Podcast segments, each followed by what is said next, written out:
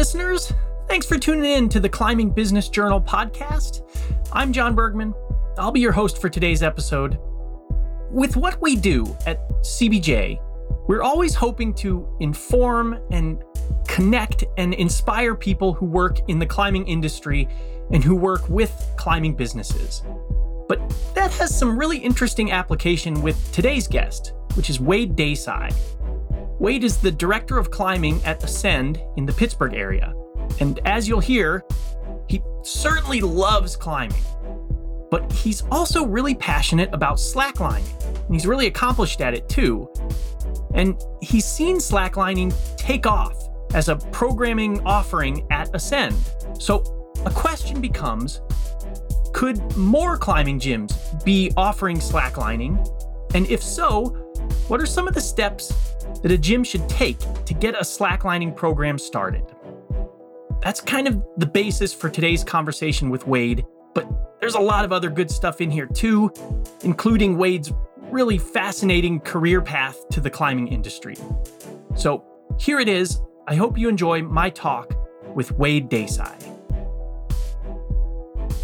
CBJ and this podcast wouldn't be possible without our sponsors. Strati Climbing installs and refurbishes incredible landing surfaces for climbing gyms, rec centers, schools, and home walls. And since all floors wear down over time, Strati often works with facilities to resurface old landing areas, extending the life to save money and avoid the landfill. Family owned and operated, the team at Strati have been installing padded floors for over a decade. Learn more at straticlimbing.com. EP climbing has grown up with the sport of climbing. Since they began in 1985, EP has built countless walls for climbing gyms, colleges, parks, World Cups, even the Tokyo Olympics. Learn more at epclimbing.com. Wade, thank you so much for chatting today on the Climbing Business Journal podcast. You have, quite frankly, one of the most unique and interesting industry origin stories, I think, that I've ever heard. You grew up climbing as a kid, you even built a home wall in your backyard as a teenager. But then when you got a little older and you started developing a, a career path, it was in medicine and, and the medical industry. You worked to become a doctor, you did your residency, all of that stuff. You were practicing medicine and yet, right as that career, medical career, was really starting to take off, you left that world and started working at a climbing gym, eventually becoming the director of climbing at Ascend.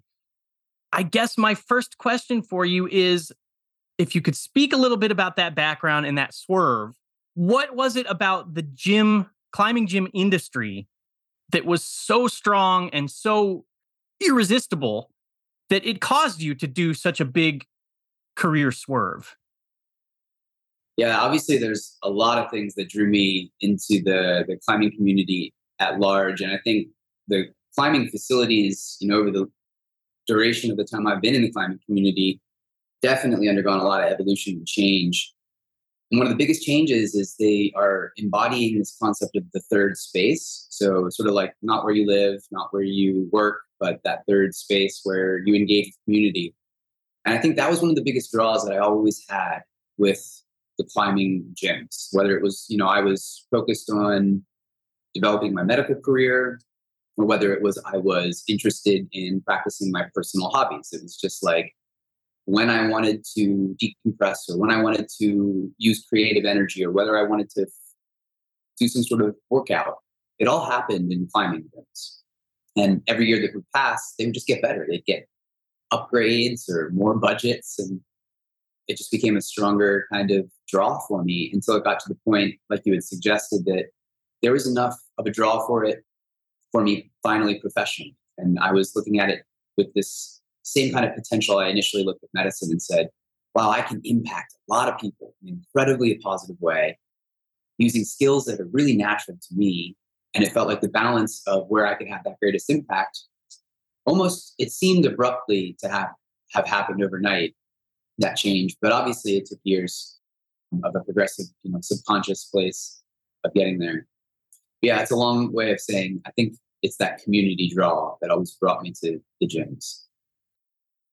I think a lot of people that work in the industry in a professional capacity, whatever degree that might be, had at some point in their life a leap of faith moment where they, may, they weren't in the climbing industry, but they loved climbing and, and they loved the community that they knew climbing had and that climbing gyms had and so they decided to they said okay i'm gonna i'm gonna do it. I'm gonna like i'm gonna try in this industry. I'm gonna try to get into this industry to do something in this climbing gym industry. As you look back on your own life and your career path was there a singular specific moment that comes to mind when you think of the the leap of faith for you maybe not one in particular for the pathway of like making that switch from medical to the climbing world. I can say with pretty good certainty, though, that I very distinctly remember the first time that I got my guiding certification, or my first guiding certification in training. And I went to Seneca Rocks. I got that training from Tom Cecil at Seneca Rocks Mountain Guides. And it was an incredible experience. Again, it was that deep seeding into the community, being there and learning from the mentor, feeling like it it wasn't some kind of like paid school experience like medical school or even residency had been. It was this truly like human mentorship model, this really ultimately Socratic model of teaching. And I remember feeling that really deep sense of fulfillment in that moment. Every every bit of it. We were in like a crusty old barn type style gym, practicing a lot of things. The Seneca Rocks is is dated a little bit. I love that about it. But even still, it felt like the perfect facility to be in learning with that grit and that authenticity. And there are obviously moments when I've experienced similar kinds of sentiments in medicine, but never as comprehensively. Everything that weekend was so perfect. It just it fit all of the needs I was looking for. It fit all of the desires I want long term. And it definitely solidified because it, it had been, you know, at that point several months of me transitioning into ascend and out of medicine. So it wasn't that it certainly wasn't overnight, but it, it certainly was impactful in that I remember thinking in that moment, wow, this is really for me and there's a lot more to your story and your background and I would encourage anybody that wants to know more to read the profile that we did with you, the Q&A that we did with you in a behind the desk installment which people can find on Climbing Business Journal's website. But let's transition a little bit to the focus of today's chat, which is slacklining and slacklining programming. Can you tell how or when or where slacklining comes into your life story and your career story and all of that? that one was abrupt. That one was very much in a handful of things that have happened in my life that it was relative to the amount of change it impacted in my life, a very small event. So I had been climbing at a climbing gym, one of actually the oldest gyms in the entire United States here in Pittsburgh, climbing wall. I had met someone there bouldering who wanted to learn how to sport climb. And I had been sport climbing outdoors for a number of years. So we got along great. I was like, yeah, there's a bunch of great crags around Pittsburgh. Let's go do it. And this guy was into slacklining. Certain slackliners will try to push it down your throat. He didn't really. He was just sort of like he'd put it up every now and then, a low park kind of line, just you know, right there near the ground. He'd get on it, play around, and we just sort of hang around at the end of the day, maybe have our beer too. And I never just felt that interest towards it. It was just a background thing. But he always, to his credit, from the moment he met me, he always has said, you are the prototypical slackliner. You will fall in love with it. So legitimately, for a year, it was just background noise to me. I mean, I had seen it coming up through slack or through climbing, even more background, but this was the first time that it was in my sphere in the background.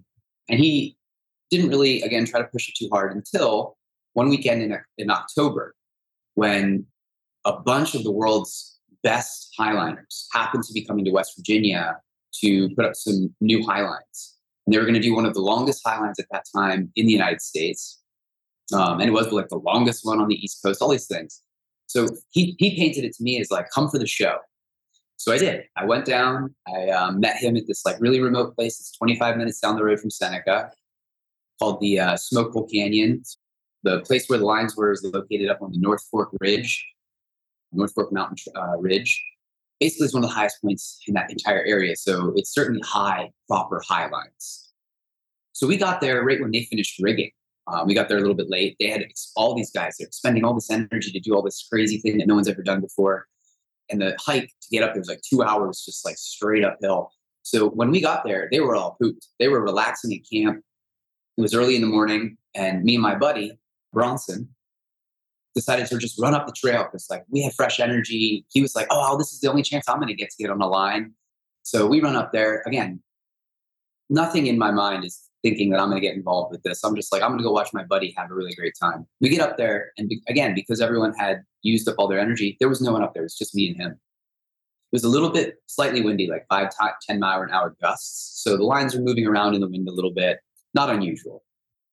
In retrospect, now, not unusual. But I was totally taken aback by the sight of it. It was so elevated in this like metaphorical sense, but also obviously physical. And that's one of the things I love about slackline, just as a small side, is how metaphorical so much of it is balance, unity, connection, all those things.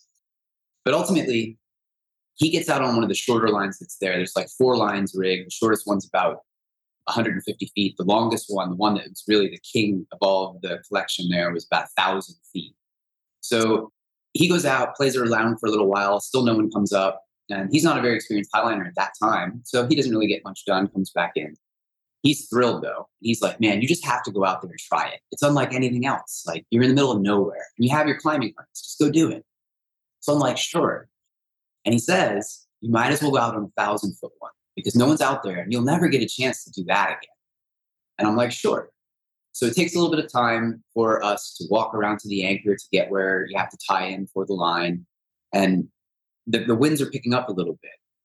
As the sun comes over the crest of the North Fork Ridge, it hits these thermals that cause all this wind to happen, right? We just didn't know that. Again, it's one of our first experiences in that kind of terrain. And again, one of the reasons no one decided to wake up early and come up that morning, right? just us two fools. But in any case, I go over there, I tie in, I ask him, is this safe with the wind? He's like, for sure, you're fine. I go out there, and one of the things we do in highlining is complete redundancy, right? There's a backup line underneath the main line that we're primarily putting our load and tension onto. But we keep the backup fixed to the main line with tapes. If you've ever seen a highline, it has a bunch of loops underneath it. And that's basically the backup line being suspended under the main line with all these fancy tapes. Nowadays, again, this is like seven years after this whole story. Nowadays, we use very, very high technical tapes that are like rated with certain kinds of indications and adhesives. Back then, we just went to the hardware store and used electrical tape. So in winds that we were experiencing that day, these electrical tapes started to break. And when the, the backup line separates from the main line, the backup line sort of becomes unstable and can become very dangerous. So I'm going out there, it's windy, the tapes start to break. I really had no idea that that's a big issue. And as I'm out there, everyone now from the bottom from camp is starting to arrive. So they see me out on the line, someone they don't know, someone who my friend at the Rocks who they do know is telling them, this guy's never been on a high line. And I'm out there on this thousand foot that is delaminating, untaping. So they run over to the anchor and they're yelling at me, you have to tape the line. And they're trying to explain to me over the wind with the wind whipping, how to properly do this double slider taping technique on these webbings. I'm not understanding. So I very much try to come back to the anchor and tell them I can't do it. And I'll never forget, again, one of the strongest imprints in my mind. I have a horrible memory, but when things stick, they stick really well. Professional slackliner by the name of Handsome Rob looked me right in the eyes and he said, No, you have to do it. He didn't let me come off. Maybe that was unsafe, whatever he forced me to a place where I had to deal with what was going on inside me. I had climbed very hard routes before that. Moments where I was strung out with all this rope out, thinking I'm controlling the hardest instincts inside me. And here I was with some electrical tape hanging on a line. I couldn't do it. I was freaking out. But simply seeing him tell me that and walk me through it, he's like, okay, hold the tape this way, flip it over this way, tuck it under this way, and as soon as I did one, I felt this sense of like, oh, I can sort of do anything. Like I just, I have to control myself, put my mind to it, and I can do it. So I went out, I continued to tape a few more, really feeling it a little bit more. And then again, this entire time, the wind's kicking up more and more and more. Eventually, a large gust hits the webbing. And you got to think a thousand feet of one inch webbing. There's 2,000 feet of webbing out. It's essentially a huge sail. And at that time, those rigs were heavy. I weigh 110 pounds. The webbing of this rig likely weighed more than me. So this draft hit this webbing, and I'm sitting on top of the webbing trying to put to the tape, and it just elevates me like in a moment 25 feet vertically. That was the second strongest imprint I had that day. And still to this day, feel it when I'm on the line and sitting. Same nostalgic callback of how strong I wanted to stand up at that moment and be standing when that wind would just take me up. Because there was no effort. It was, if I had been standing, it would have just simply been like the clouds lifting me up, right? And so I came off the line and I looked at my buddy Bronson and I was like, I get it. I understand. And we went back to Pittsburgh because both of us were from here. I had experienced bolting climbing routes. So we bolted some highlines.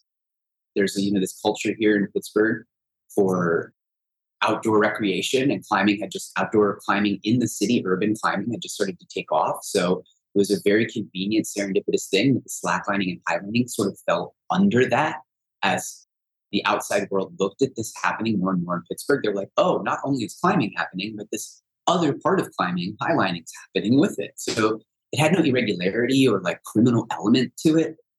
In that first year when we got back, allowed me to just like take the passion and excitement I experienced in that literally short moment and just constantly, like some sort of drug addict, try to chase it down. It was a very profound moment. I mean, I think about it, if not weekly, on a very regular basis, because at that moment when I came back, it changed my life entirely. I was put on this path of becoming the slackline professional in Pittsburgh, which then spread to me being one of the professionals on the East Coast and just gained me all of this experience and opportunity and privilege that I wouldn't have had with just my climbing background. Again, I've been practicing and working my way into climbing 513, so I wasn't certainly any kind of normal average climber to say either. But slacklining allowed me to even take all those skills I had from climbing and just elevate up to this new plateau. It was just an incredible experience. I'm so grateful for it. I'm so grateful for Bronson. That guy changed my life. well, I'm glad you mentioned Bronson because two things that occurred to me as you were explaining that. Two big elements of your slacklining introduction, it sounds like, were the first was mentorship. And now, granted, it was kind of like mentorship very quickly and suddenly and by necessity in the moment, right? But it's still it's still somebody there teaching you firsthand some of their knowledge and wisdom and, and how to. So there's mentorship and also the fact that you were hooked instantly. And I think those two elements are very prevalent in climbing as well.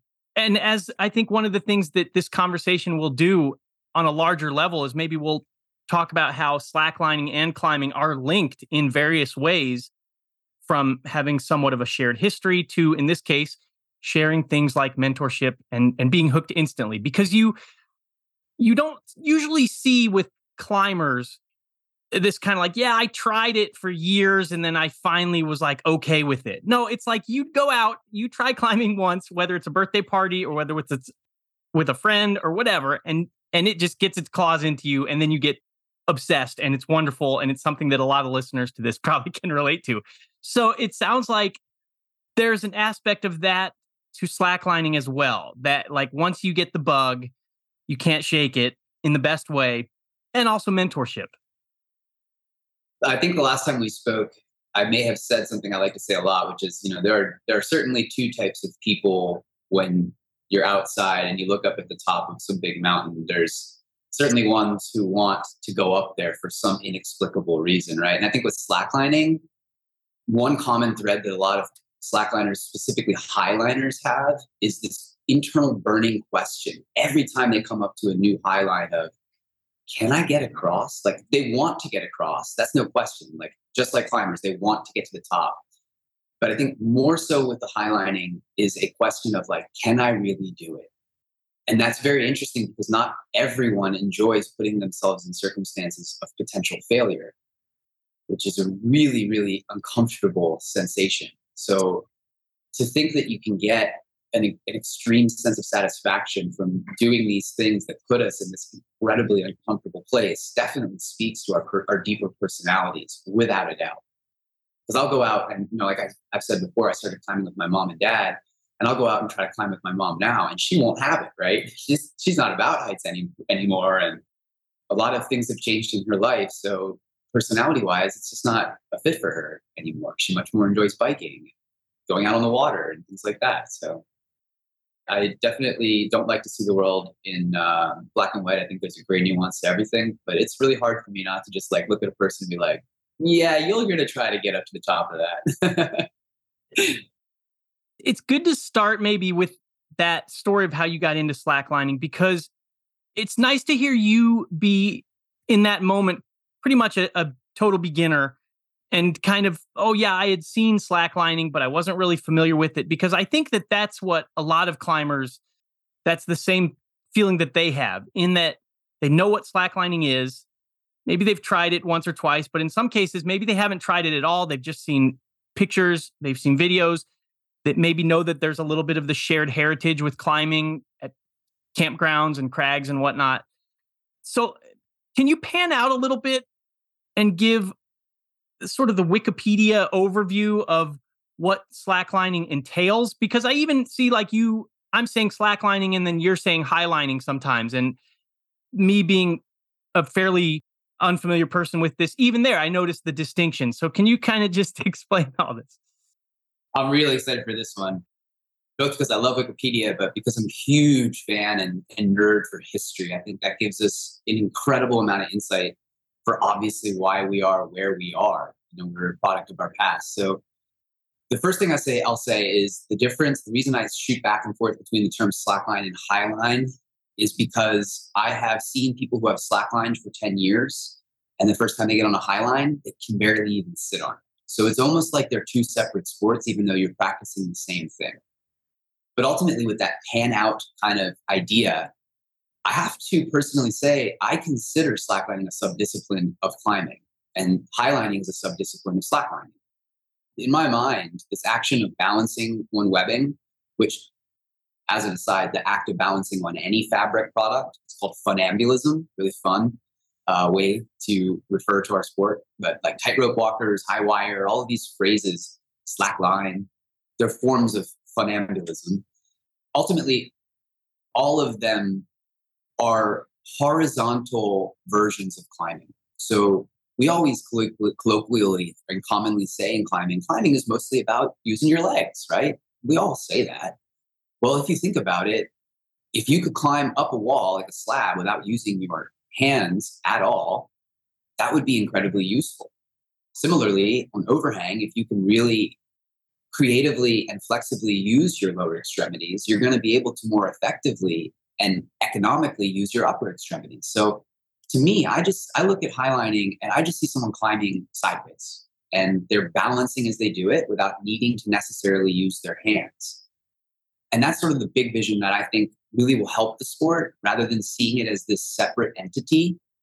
Because not only is there ignorance in some levels to to the highlining and slacklining, some people just may see it as like a barbecue activity, or some people may see highlining as like only the most extreme people in the sport can do it. And neither of those extremes are true. There's obviously a truth that lives in the middle. And I'm trying to think of the best way of saying this without sounding elitist, but I think there's a lot of hesitancy with slacklining.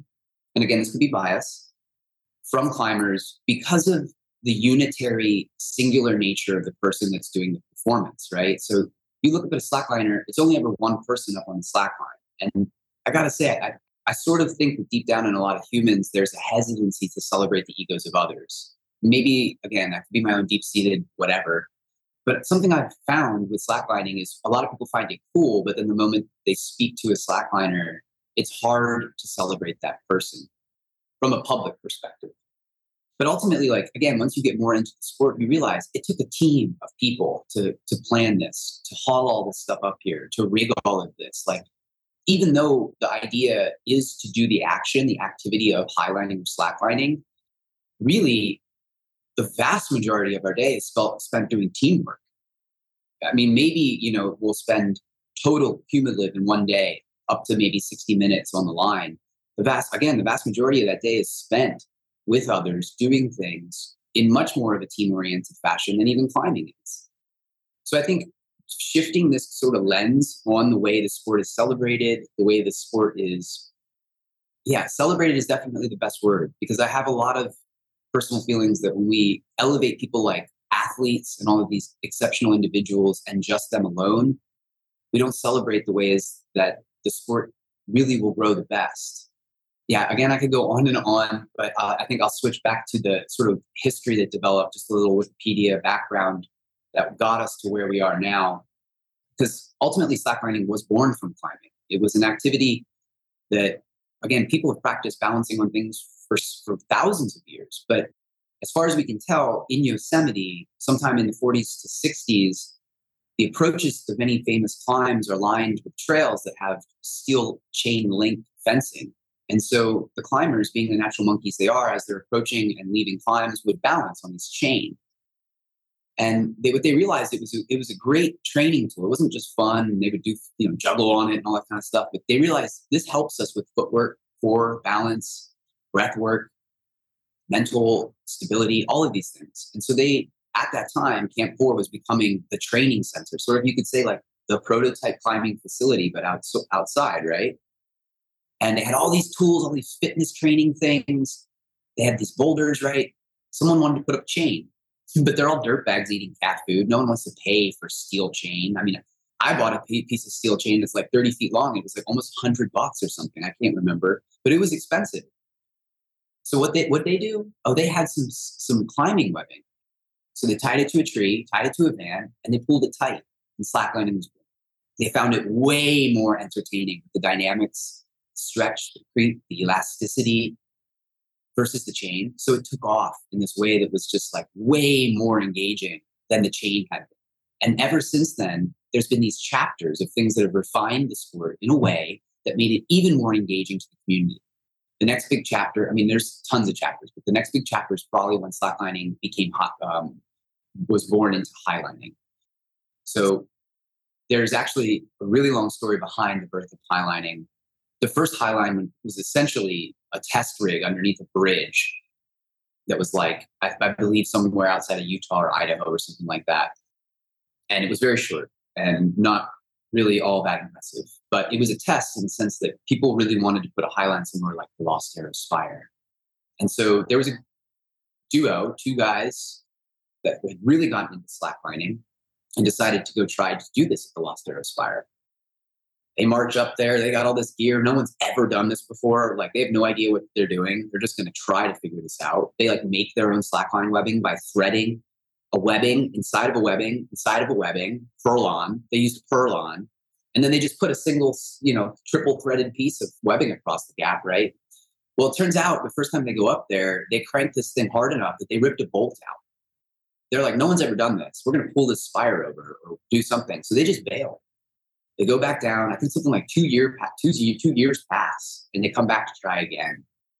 And this time they're successful classically, we've always said the Lost Arrow Spire is the first highline that's ever been established. It's not technically true, but then you could make that whole argument tracing back thousands of years to like ancient Korean slack rope practices. It's like when when was the first true high line? No one really knows. No one really cares. But from an impact standpoint, when that happened in the epicenter of climbing, right, Yosemite Valley, on one of the most iconic places you could possibly do it, it left this imprint that these guys aren't jokers. These guys are here, they're serious, they can do something impressive like climb this mm-hmm. thing. And then on top of that, they can do this. And it allowed this different air of consideration for the sport to exist, which then engaged more people in the community, more people were attracted to that version of the sport. And so again, more chapters happened over the years. I think another big chapter that eventually happened was gatherings, meetups, or festivals, where essentially another historic practice that humans have done for thousands of years, like the circus or carnival, um, or, the you know state fair, right? All of these things where humans come together to, with shared interests. Slackliners realize let's meet up at the best places like Moab or Yosemite or Smith Rock, and let's all put up the best slacklines so that we can really truly take advantage of this team element and really elevate all of ourselves. Yeah, sure, individually, but not a chance would we be able to do that without everyone here. Again, hammering in that community sense, right? And then ultimately, I think now we're at a place where the last big chapter I can sort of paint in, in terms of analogies between climbing and, and uh, what we're experiencing now with slacklining is gear and equipment outfitters. We're seeing the same kind of thing with Chouinard or you know Lowe, Greg Lowe, or all these these dirt bags that bought their own forges and started to make gear, but then became real companies. That's what's happening now. We have Balance Community, or you know all these European companies that are are putting out slackline specific gear that is independently tested and proof loaded by labs and given safety certifications by an independent international slackline association It's gaining a level of industry standard that again is only going to engage more people in the community who want that type of the sport. It's only to propel things further. It allows more resources for people to become more knowledgeable about things. And yeah each of those those big things has just allowed climbing to follow a very similar path that you can draw analogies with climbing while sub-existing within the climbing community. It's pretty cool because we get this like template that some other old timers already t- tried and tested and now we're we're finding success in it the last thing i'll say about it is i just yesterday was thinking about how in my experience climbing really started to take off as a mainstream thing in like the 60s and then climbing gyms really started to become mainstream, in my opinion, right around the late 90s, early 2000s. So about 40 years of separation. Well, climbing took off in the 80s and it's 2023. And guess what? There's now a bunch of gyms that have slacklines, right? So we're seeing a very strong correlation. I shouldn't say we, I am seeing a very strong correlation in terms of the progression of things, how it's happening, how it's developing. Google Trends show it gaining traction year after year and that's a good segue because I do want to talk specifically about slacklining in a gym context because especially nowadays we live in an era of gym amenities and programming and I suppose we should point out that of course the sweet spot for any facility in terms of what programming should be offered, how it should be offered. That's going to that's going to be a case by case basis. But you can't deny that things like free weights, hang boards, system boards, you know, free Wi-Fi, coffee, beer, yoga, saunas, dance class, bouldering 101 classes, all of these things. I mean, we could we could sit here and just riff off a list that has who knows how many potential amenities and programming things that gyms can offer. But why would you be a proponent of slacklining being an amenity that sh- or a pro- slacklining programming be something that should be considered by gyms at large? So to steer away, I guess, from again for me personally, the less fun parts of conversation and shifting a little bit into like business weight, there is definitely some cost benefit analysis you can do with slacklining. And my experience here in our demographic has been that it is highly beneficial relative to the low costs that it requires. So there's a bunch of reasons. It has multiple uses. We gain an incredible amount of use with it with our youth specifically. So a lot of our youth programming, we're able to take people, for example, youth from the gym when it's a busy evening, perhaps, and funnel them into an area where three or four of them can work together. Serves our members well. It changes things up for the youth people that are the youth climbers that are probably getting a little bit bored with what's going up on on the day to day.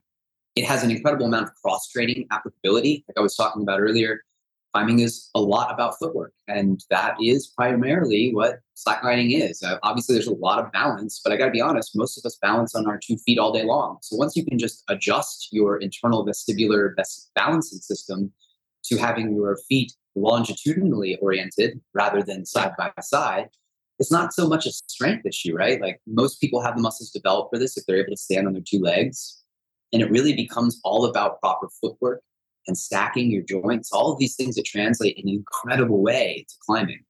Additionally, it has elements of equipment understanding and rigging slash setup. So even just simple, the most simple slackline, which we call a primitive slackline, is essentially a block and tackle. So an eight-year-old who I teach how to put up a slackline for the rest of their life, life will now know how to do a block and tackle. If I ask any usual climber in the gym that has no background in slackline, how would you do a block and tackle or any kind of multiple pulley multiplication system or anything? Chances are they're not going to have any idea. Maybe they might know how to use a hand ascender for a three to one because maybe they got into sport climbing and that's picking up some traction. But honest to God, most people can't even escape a belay or a rappel, right? So all these technical skills that you learn from your time spent slacklining because of the need of setting it up, the high forces involved, and the requirement for materials that can handle those forces, and usually they're coinciding industry, just makes you a more technical climber in terms of equipment and rigging. I can also say that specifically, one thing I really noticed from slacklining that translated back to every aspect of my climbing was my lead game.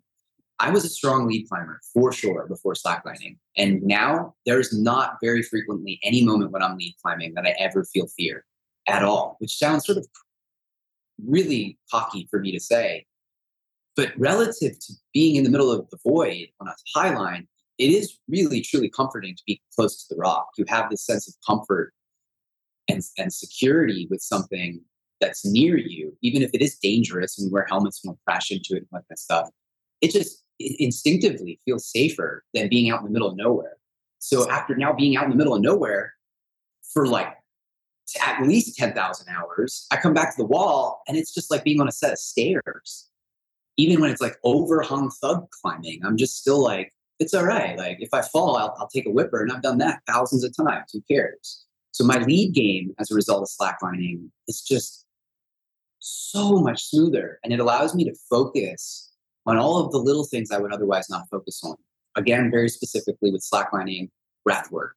It just took my breath work to a whole new level. And like, I'm not a hippy dippy person. Obviously, with my background in Western science, like I don't approach things generally with this idea of, but I'm also half Indian, so like yoga. I grew up in a Hindu household with yoga, and breathwork is it's so clear that breathwork has a huge impact in our day to day ability for so many things. Like Wim Hof, right? That's the, the most conventional example we use nowadays.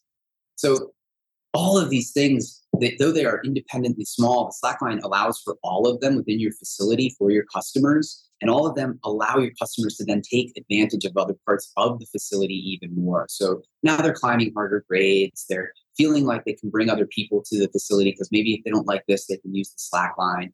They feel like they can bring kids. There's just a lot of, again, a lot of benefit. And then on the flip side is, you know, a primitive slackline setup might cost the top of the line, premium Rolls Royce version might cost 250 bucks. Mats might cost if you don't have a place in your gym that's already open mats you might need to get some gymnastic mats. Maybe that's five six hundred bucks. We're talking like a grand investment here 1500 to 2000 dollars and it will last you five to seven years and get you literally an enormous amount of all sorts of programming for all sorts of people. And it's related to climbing it's not just like a random thing you're throwing in the gym for shits and giggles it is truly like oh the real climber's slack you know? I'd imagine there's some gym owners, gym managers, and staffers listening to this that are they don't offer slacklining at their gym currently, but they've heard your your sales pitch here and they are stoked. They are hooked on this. And so they might be wondering, okay, I want to do this.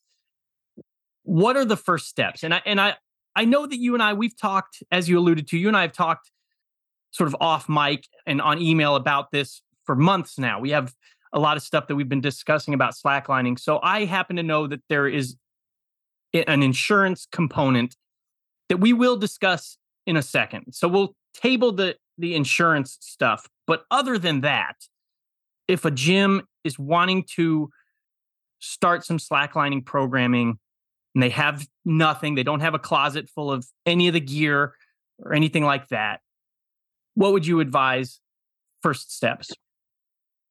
So, the one asterisk before I would give the tip is just to recognize that this is a burgeoning activity in some senses, right? It, it, has a lot of established precedent, but ultimately, if someone wants to develop this in their facility, whether it's a climbing facility or not, it's going to be a little bit of a uncharted territory.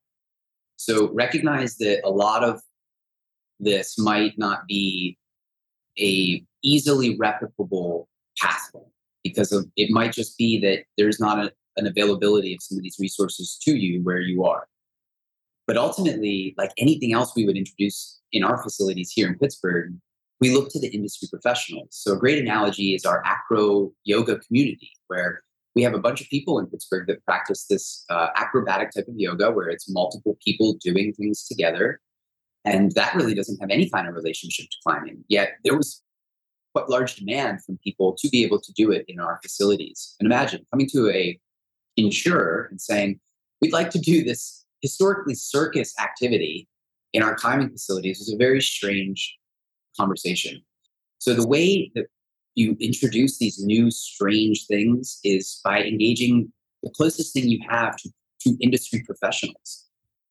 So by engaging the people in our community with the acro who had taught at other facilities or or other places in the country or who had or held certifications whether they were recognized by people or they were familiar with them or not whether they had certifications in other fields to sort of lay credence to the fact that they are a profession and they treat these things with a level of professionalism and standardization. This isn't as simple as just finding the slackliners at your gym, because ultimately there is enough risk with slacklining, just like climbing, that you don't want Joe Schmo to be your profession. It's really hard because, again, it's burgeoning to, to find a way sort of qualify who that person is. An easy place to start is your staff. If you happen to have someone on staff who has some experience with Slackline, they may be able to themselves or know someone that can provide some input on how to start small. Things like low lines. Don't aim for the high lines first. Don't aim for the technical stuff first. Definitely stay away from two inch ratchet lines. They're incredibly high force. They're incredibly dangerous, have the highest statistical preponderance of adverse events and are just sort of finicky relative to a more traditional block and tackle with one inch webbing. So that's sort of the best place to start. Engage your community, see if you can find people near you who have some level of qualification to speak to doing it safely. Ultimately, reaching out to other facilities around the country who are doing this, like myself. I regularly, at least once a month, converse with people who are working in another facility somewhere in the country to try to do something similar. I give them my experience, my background, my input. I don't charge them money or anything, right? Contracting fees or any of that kind of stuff. I'm just interested in having this continue to, to, to grow. And I think a lot of people that are setting these programs up, they're taking that risk. They're not, there's no guarantee. So they're also probably interested in seeing this grow. So if there's someone nearby you in a town that's a couple hours over, maybe it's worth taking a trip out just talking to them in person and seeing what they got. But there are a lot of ways to install a slackline in a climbing gym. And I think, like everything, there's a right way and there's a wrong way. I wouldn't play around too much with it though. The stakes are really high. You know, people are very commonly able to infer that slackline forces are higher than climbing forces. And the idea of standing tension in the system is generally like you're always going to have the potential for the release of energy which is again a great case for the one inch lines versus the two inch lines. It's just more energy in the two inch lines than for things to go wrong. And then, yeah, you know, like ultimately procuring the gear is a big thing because you do not want to rely on once you have found those people, those industry professionals, entirely on their equipment supply. You want their information, their experience, their know how. You don't necessarily want to be drawing, even if you don't have gear to do it, from someone who's just letting you borrow it. You know, a rope access company would never just borrow ropes from someone, right? There's a very standard chain of custody of equipment in work at height or um, industries that require PPE. And I would draw a lot of analogies from the way that we standardize those practices with the way that I treat my slackline or highline equipment for the gym, much less for myself personally. But yeah, those are the big things that jump to mind when considering starting this kind of thing on your own. And I'm glad you kind of mentioned this or or referenced it a little bit. I, I think we should mention a I don't know what you'd call it, a legal disclaimer here or something that, uh, that just like with climbing, there's inherent risk, there's inherent danger to slacklining, to doing anything like that and putting that programming in your gym. So to be clear, I don't want a gym to listen to this conversation and then this be the only referent and then just go and start slacklining programming. Like I said, it's just kind of a legal disclaimer, but I do want to stress that every gym should do its own due diligence and research when when doing this. We're just kind of hoping to spread the stoke here a little bit. But in terms of a gym space, what kind of space would be needed to start some slacklining? Where do you put up the slack slack line or where do you not want to put up the slack line? Can you go into that a little bit? That's a fantastic question. So there's a lot of really good options in buildings and normally most gym operators these days have a pretty good relationship with their contractor or the wall manufacturer. Our gyms are built out by, you know, obviously private contractors, and then we're built by Walltopia or OnSite. So we have really easy access to them to be like, hey, this anchor that's engineered, what's that rated to? Or our contractors, hey, what's that steel beam over there? What's what? How much pull can we put on it? And where in terms of in the gym that is possible is going to obviously entirely depend on your specific circumstance. But the biggest thing is mat coverage. If you can put a slack line above your mats, specifically mats that protect from head injury, not necessarily like crash pad, boulder pads. I generally put stiffer gymnastic pads underneath my slack line so that you can come off with a stiff ankle and sort of like land on your feet and not roll an ankle kind of thing if you trip and knock your head on the ground, you're sort of have a level of security. But ultimately, that involves terrain closures, right? If you're going to, gyms aren't randomly putting bouldering pads or crash pads out in the middle of nowhere. They're usually around climbing areas. So if that is the, the tactic you take and you want to save money on buying more mats by putting a slack line above existing mats and only rigging it at certain times, not leaving it up all the time, that is certainly one approach.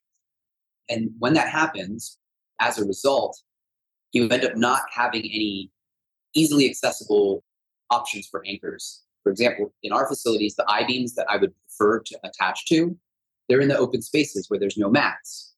The I beams in the climbing area are behind the wall, so I can't really wrap them or use them. As a result, I've sort of developed a little bit of a hybrid anchoring system essentially based on the techniques that all of these manufacturers use for creating their engineered anchors for things like lead climbing with the bolts and hangers, right? So I basically go behind the wall, me and a partner, we analyze on the wall where the plywood is attached to the metal scaffolding behind the wall. And I'm able to do some very basic trigonometry to determine where on the outside of the wall, the direction I, of pull that I intend on having, how that translates behind the wall. Because never in a climbing facility do we ever just attach a hanger to a T nut. I'm sure people do. It's not a great practice. So as a result, what I do is I attach the hanger to the wall, which is attached to the scaffolding behind the wall. And most of the engineered anchors, when you, are lead climbing on like permadraws, are set up that kind of way. Sometimes, you know, things like Walltopia, they use U bolts that are have their own specific kind of insertions and things like that. But what I found is that if you can do the basic trigonometry, I have you know this fancy thing called a dynamometer or a load cell measures forces on things. If you can use that to proof load these, you can sort of put the hangers anywhere. And then in the gym, you can just cover them with handholds that are big enough to cover them. So you don't have to worry that people are going to bump themselves on this metal hanger or whatever. You just leave it permanently installed. My favorite anchor for an indoor slackline is a quad anchor. I just essentially do like the Lost Arrow guys and I thread webbing inside a webbing inside a webbing inside a webbing four times, and then I tie a quad, a quad quad. And I attach that to two or three of these scaffolding bolts. And it essentially allows me to have this really nice equalizing, redundant, really strong, right, serene anchor essentially in the gym. It's sort of the engineered standard practices of the wall manufacturers. So I am very fortunate and have the Walltopia North American headquarters three blocks away from our Southside flagship gym, right? So when this was all being developed six years ago or five years ago, when I was first dreaming this whole thing up, I could just walk down the street to them and talk, talk to their you know, super white collar engineers, and they would geek out with me and nerd out with me, and show me all sorts of samples of broken things. And I was just like, this is too cool. And I'm hoping that one day I'll be able to do that with the on-site people. Because I'm sure they have a whole other the way they build their walls is different a little bit. I'm sure they have a whole other side of background of things. But that has been now my ideal way of putting a slackline in the facility is these scaffolding bolts. I always proof load them with a dyno. I never just trust that they're strong. I always do the trig we can't just attach to the metal and basket. It's bomber. Like it absolutely matters which way you're pulling on it, how the how the thing's oriented behind the wall. We do regular inspections on all of those anchors, things like that. And you can even use. I won't get too much into the weeds of it. The last thing I'll say about where to put the slack line, it's a good consideration, is trying to put it somewhere, if you have the option, where you can put a running parallel line above it. That has a lot of uses. Obviously, the overhead line being able to balance and use something that's draped above you allows you to practice and advance your level of skill much more quickly and efficiently than just trial and failure, trial and failure, trial and failure. But even cooler is that if you rig it properly, that above line, you can essentially set up like a rescue type setup with like a pulley reeve up there and put someone in a full body harness who perhaps is in a wheelchair and have them walk on a slack line which we have done at our facilities. It's incredible. Someone who would not think they could participate in this activity, who thinks they can with climbing, they know they can. They come and they see this, and you're like, yeah, no, we can absolutely get you up onto this. We've developed a way that we have a small brick sort of uh, walkway that leads up to where the slack line is, where it's all matted. So we can bring someone in a wheelchair up, have them put on the full body harness. We use a rescue set of pulleys to load them into the slack line, pull the wheelchair out of uh, place and essentially do a wheelchair wheelchair transfer to the slack line, right? And then as soon as they're ready to come back down, we just bring the wheelchair back over and we bring them right back down into it. Again, now as a result of doing this for a year with the system, almost all of my instructors and guides are comfortable with like highline rescue. They are using a Petzl Reeve and an ID. They're using real rescue materials to do this because again, nothing less than industry standard. And as a result, I would take them outside and absolutely involve them in a real rescue if I were leading a trad guided trip at Seneca. Like they now know how to participate. So where are you decide to put the slack line has a lot of downstream consequences and trying to set it up so that it will apply to the most number of people in your member base and customer base is what you're going for. What most people will want is just you know, a 40 or 30 foot one inch slack line so they can practice. But what you need is something that's going to be applicable to youth, a wide array of weights. One thing I'll say real quick about the line is the length you choose is very important because the variation of weight of slackliner in the middle affects how close to the ground that person is. And a 200 pound person might touch the ground, whereas a 100 pound person might not. So you really need to get it so that, again, your prospective participants for that thing aren't limited. You don't want someone to get on it once, touch the middle, and never try it again because they were like, it's not for me. Yeah, that's most of what I can think about in terms of choosing a location in the facility. You want high ceilings, you want it to be easy access in terms of, again, things like the adaptive side of things.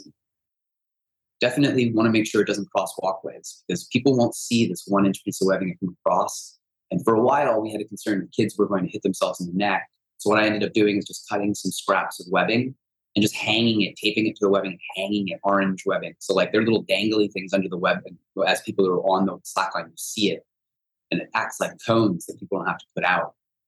That's one thing. Oh my God, whatever slackline you put out, use cones with it, please. it just will help draw attention to this is an exclusion zone. There's something atypical happening here. Be aware.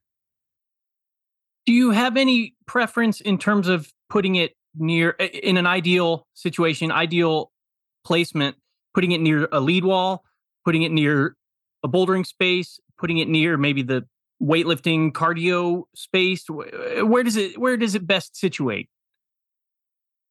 So the two places we have it in our Pittsburgh facilities is adjacent to our training area, right in our like campus board, moon board, spray board, area. And then in the newer facility, we have it at our ropes wall. Both places I've seen incredibly awesome patterns happen. So training wise, it's great. People are using it in between different fitness normal habits that they have. So they'll now include it in informal ways into their regimens, right? Which I love. And it also sort of mentally creates this idea for a lot of people that it is a training tool, which is great because now it has that culture associated with it. In the facility in which it's close to the lead wall, it's been awesome because whenever there's downtime for people between burns on climbs, they just hop over onto that thing and it massively helps to decluster our fairly narrow ropes corridor. And it keeps kids sort of like clustered there where parents might be ropes climbing, they can glance over and see their kids sort of like playing with that thing. And it's been nice in that in that particular setup, it's also closer to our front desk. So the front desk can keep an eye on things a little bit because it it definitely it not being something people are familiar with needs a little bit of some regular monitoring similar to how i'm sure people do safety sweeps or walkthroughs looking at the ropes wall looking at the top out boulders making sure that no funny business is happening. Having it close to your front desk staff is certainly helpful. I think the best location if i could choose would certainly be with any kind of adjacent hangout opportunities. Like if there's a couch if there's a kitchenette there's a little mezzanine area, there's little desks. It definitely has a lot of value in being seen as something you do in your downtime as well, because then a lot of people will be willing to take it on their own outside or to other places. If they're just working and they gain value from just hopping on it when they're bored or it being there as part of the normal hangout culture, it's really easy to put one up. It takes five minutes. People might be more interested interested in doing that. And we saw some success in that for a while. We had enough time and resources that we were selling slackline kits in our gear shop. And that was happening frequently. We had it set up in a way that people were hanging out near our kitchenette area. And then they'd be interested, they'd buy their own, and they'd start using it outside, which is great because then more people are familiar with our slackline, increases safety, all these things. The last thing, I guess, in terms of ideal locations in the gym is trying as best as possible to keep it out of fall zones relative to climbing. We have one anchor one of our slack lines. So we have three facilities with all three have slack lines in them. One anchor, one of them is underneath the top rope station. And so if someone were climbing that top rope within a certain distance were to take a fall or even were being lowered from the top of the climb, they would come down on the slack. So we just shut that station down for the duration of while that slack line is rigged. It's not a permanently installed slack line there one thing I did to sort of make that justification to ownership at that time for us to be able to close a roped route, essentially, possibly even during our busiest times, right? 5 p.m. to 8 p.m. on like a Wednesday, right? To make that case, I sat one day and with a stopwatch, I timed the for one on one day, so only one sample size, an average amount of time that a climbing duo would spend at a route on our gym. And we have very short walls. They're like 20, 25 feet in this particular facility, not very tall for a roof wall. And people were spending like 25, 30 minutes between them and their partner on a single route. So I sort of made the case initially to management and ownership and said, well, if people rig this or if I put it up, we'll only keep it up for the exact same duration that a normal climbing partner would be on that route, anyways. And then take it down, give some time for people to climb the route, put it back up if it's not seeming like anyone's climbing on that route eventually people were using the slackline enough and there wasn't any kind of complaint about the route closure that people just started leaving it up and there were you know what i mean? It was it's never permanently rigged but when now when it's rigged it stays up for several hours because it gets more use.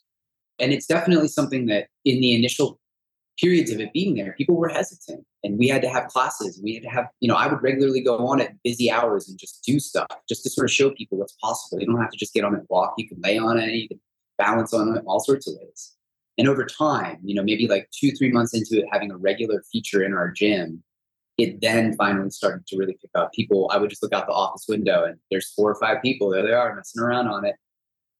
Let's talk about the insurance aspect because we're talking about how to develop it at a gym for programming, but very early in that process, a gym is going to want to talk with an insurer and make sure slacklining is part of the literature, make sure it's covered appropriately and all that stuff. And again, I'll stress here that you and I are not insurers. This is not meant to be legal counsel or legal guidance for insurance or anything like that. We're just two people conversing about the kind of broadly about this.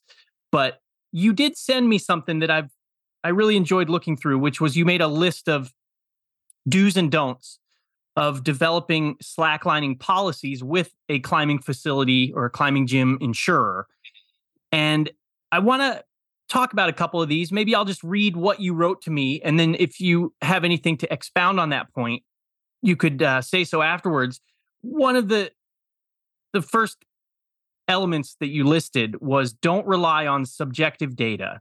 And you said insurers are aware that math is the language of God and statistics are generally the mainstay of for determining risk of any particular thing in a gym or in a facility. The most compelling information to insurers is objective, hard data. And that really spoke to me because that has also been just honestly like a tenant of climbing business journal because we we always say we want to be data driven we want to give kind of the hard facts and the math and the statistics about the industry because it's so easy to make broad statements like climbing is popular. Climbing is booming or this certain activity is becoming a popular amenity. But without some statistics behind it a lot of that stuff doesn't have a lot of long-term resonance certainly doesn't have resonance with insurers so, can you speak a little bit about subjective data pertaining to slacklining and how that can be helpful to when talking to an insurer? Yeah, so subjective info obviously always has a place specifically for context, but I think ultimately data and metrics are the best way for a case to be painted to insurers that you are working towards one of their primary goals, which is to mitigate risk. So when we talk about mitigating risk with slackline, you have to back up and say to yourself, well, what are the risks? And you can't just look at a slackline and say, well, I think the risks are X, Y, Z. We fortunately live in a day and age where accident reports are kept historically for slacklining. There is the International Slackline Association and Slackline US, which keeps accident reports and emergency reports.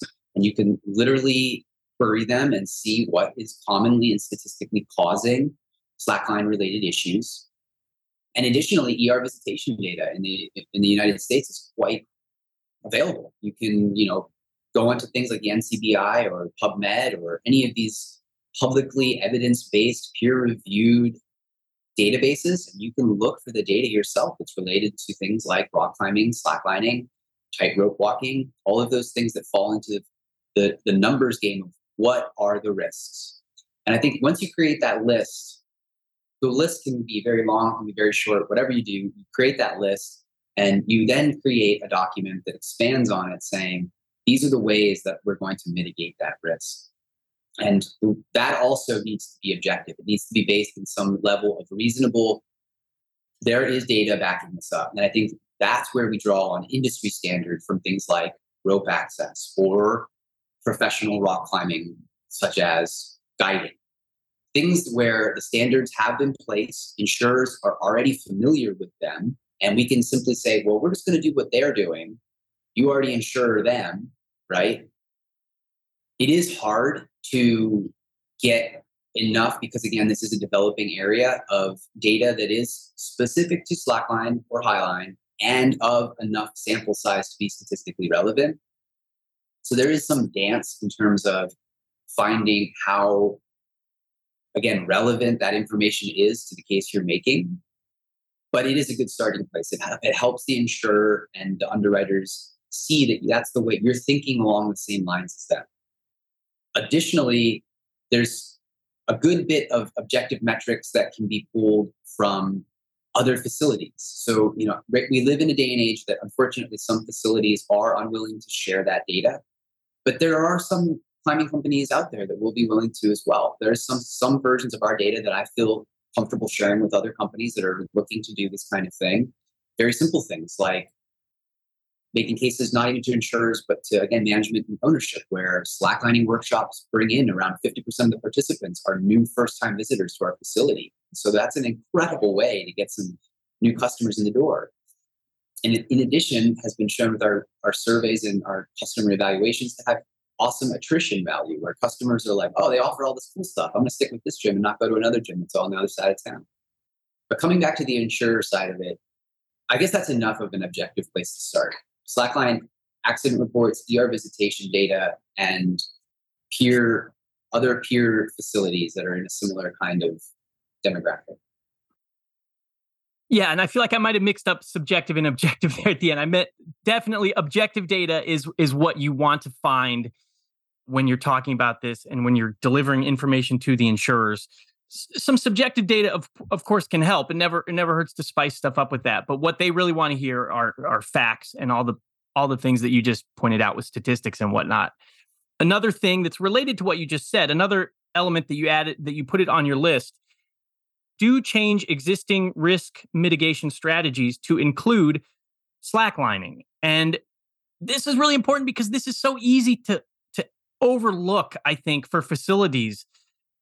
But you pointed out things like the waiver, things like the walkthrough that the desk, the deskie or whomever is giving to a, a new member, or the signage around the gym, or physical barricades. And I know previously you mentioned things like orange cones all of that stuff should incorporate slacklining at some point once a gym gets serious about wanting to do this. You you should have walkthroughs discussing the slacklining. You should have signage that acknowledges where the slacklining is taking place and when and all of that. Like I said, it's so easy for a place to overlook. And it's real understandable that a gym can overlook it too, because it's kind of easy to think that people are stoked about it and and then they'll just kind of go on their own definitely the walkthrough is the, the highest value place to sort of introduce and normalize it with everything else.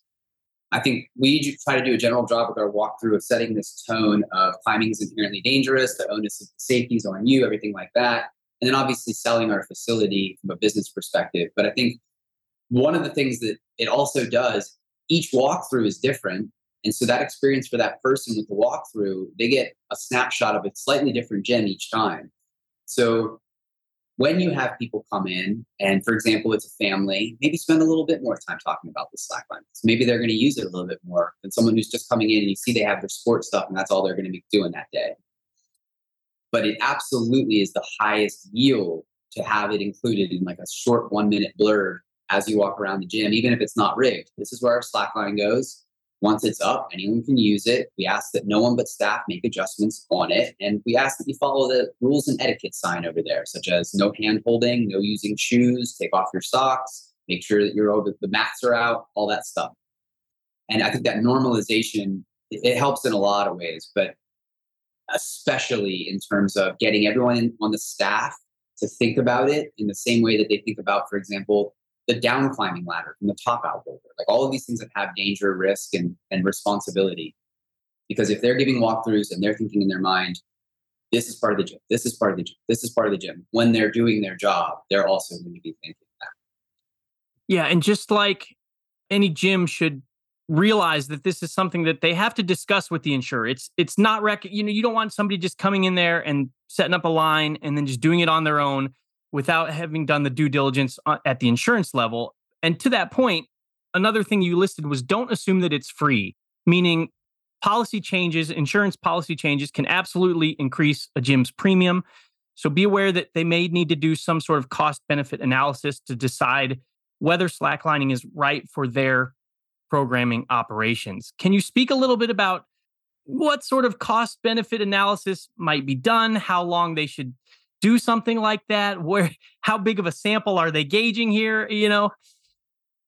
Man, I was so shocked coming into the director role and starting to interact with insurers because, you know, from a business perspective, especially in an in a typically American society where the customer's always right, I thought it was just like tell the insurer what you want, right? And they will take care of it. And it is not that dynamic at all. It is you present what you'd like to the insurer and they tell you what you need to do in order to, to be able to do it, right? And that's, I think, one of the unfortunate things with dealing with the insurer that we all don't like is there's a little bit of power struggle in a lot of ways. Like we want to just run our business and offer things to customers, and they don't want to have to pay out policies every day.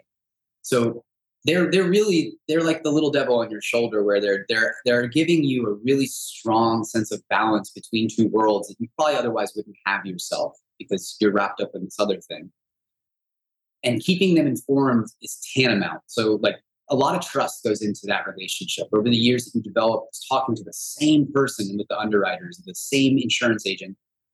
It's very important for them to be able to trust that you are not illegally operating outside of your policy or that you're not doing things you shouldn't be doing, that you really are interested in, in adhering to the, the layout of your policy. Because ultimately, if you need to use that policy, chances are you're probably going to be going to court, right? And all of these things, we talk about them having formalities and rules and regulations really none of that matters in court of law in the United States. Like it's 12 jurors who know nothing about rock climbing and a plaintiff's attorney who could be like one of the most successful attorneys in the entire United States. It means nothing for logic, reason, all that kind of stuff. What, what entirely matters is due diligence. And did you cover yourself with the proper policy? Were you following all the rules? All of those things. Just, I guess, try to make the settlement not as big, right? That's a very pessimistic way to look at it. Obviously, I'm just taking that like super extreme version of um, perspective.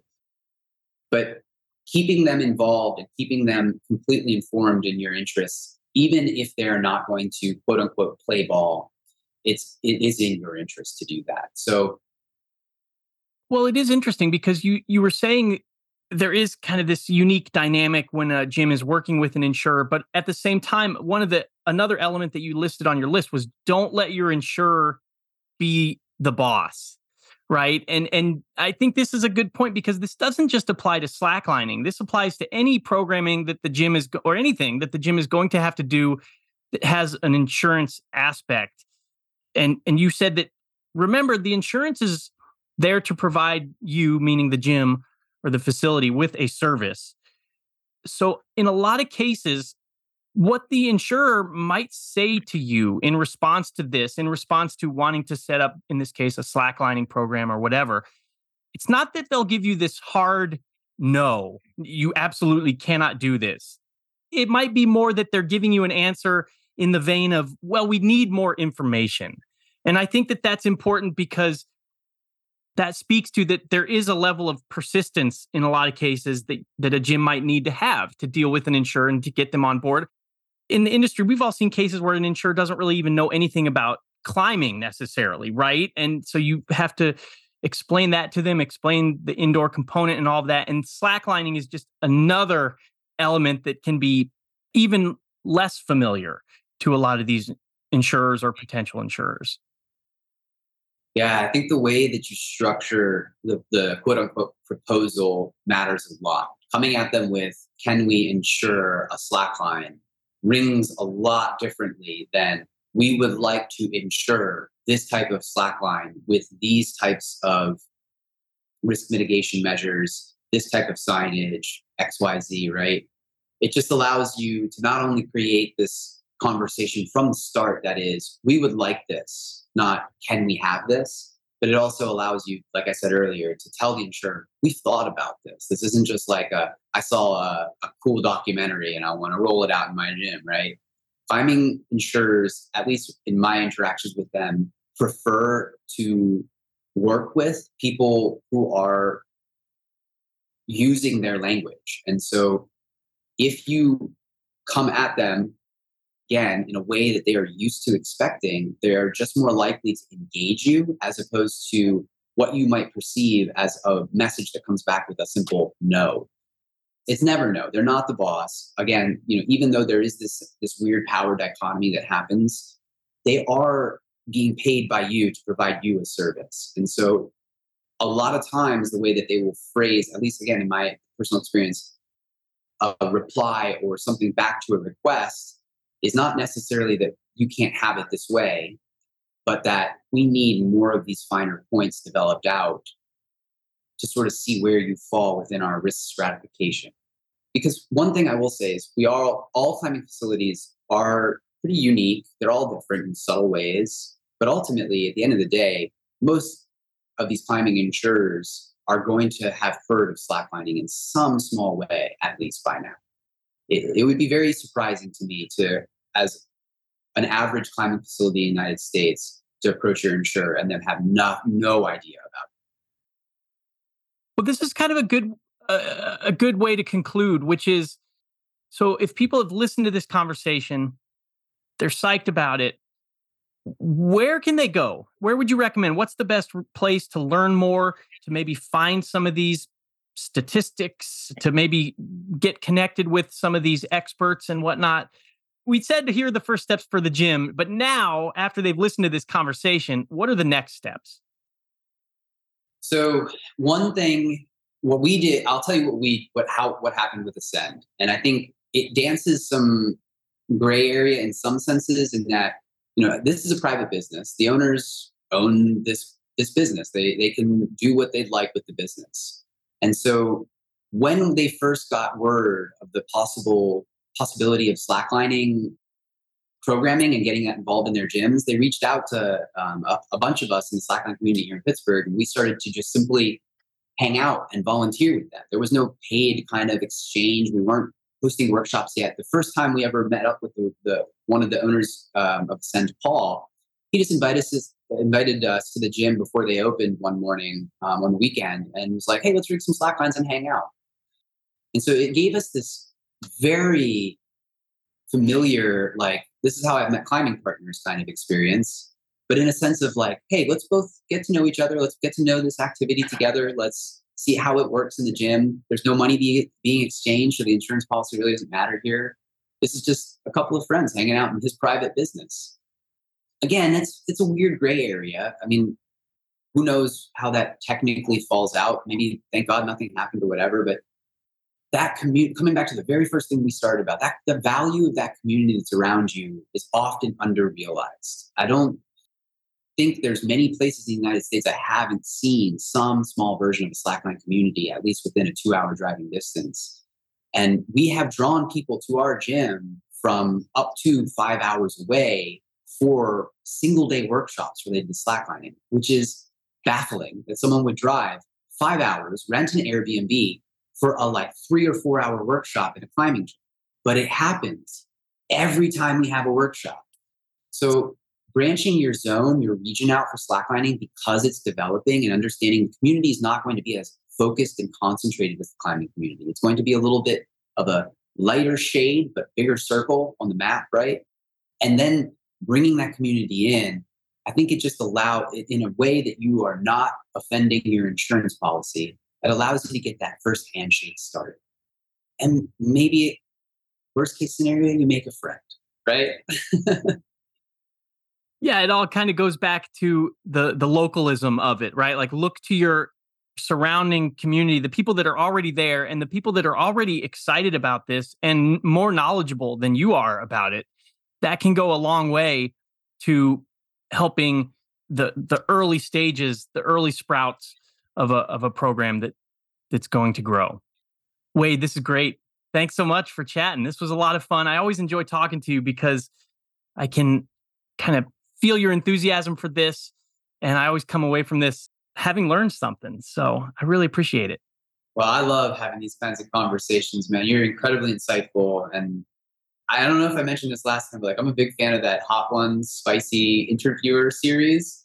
And I have really grown from that series to appreciate the interview art, and you're really great at it, man. Like your level of continuity and transition, and again, your awareness and insight. It's just, it's awesome. It makes me like, as I'm talking about these things, I'm like, man, I want to go back out to the gym and get some stuff cooking. You know, what can I, what can we do that's like climbing's equivalent of hot ones? Instead of eating spicy chicken wings, like could we have somebody hanging on increasingly ah! increasingly more slimmer hangboard or crimps or something? Hang like, in there. ask them harder and harder questions as as oh the, as the edge gets dude. smaller and smaller. Dude, you're onto something, yeah. If it that, happens, get like Migos and Ondra out there. They're on like quarter inch pad. if really this cool. happens, consider yourself. We want to have you on this. Hang in there. I'll hang from my feet though. I don't like hangboards, man. I have too many wrist injuries. sure, yeah. There, you hang however you want to do it, right? That's part of the fun of the show. That'd be great. Well, thanks again. This was really fun. Same. Take care. Thanks for listening to today's episode with Wade Desai. As stated in there, it wasn't meant to be a comprehensive rundown, but more like just a sampling of some of the things to think about if you feel inspired to start your own slacklining program at your gym. If you enjoyed what you heard, be sure to come back again. We'll be back soon with another episode. And tell a friend or coworker about this podcast too, because as is so often true in climbing, nothing beats good old word of mouth stoke. See you next time. See you next time.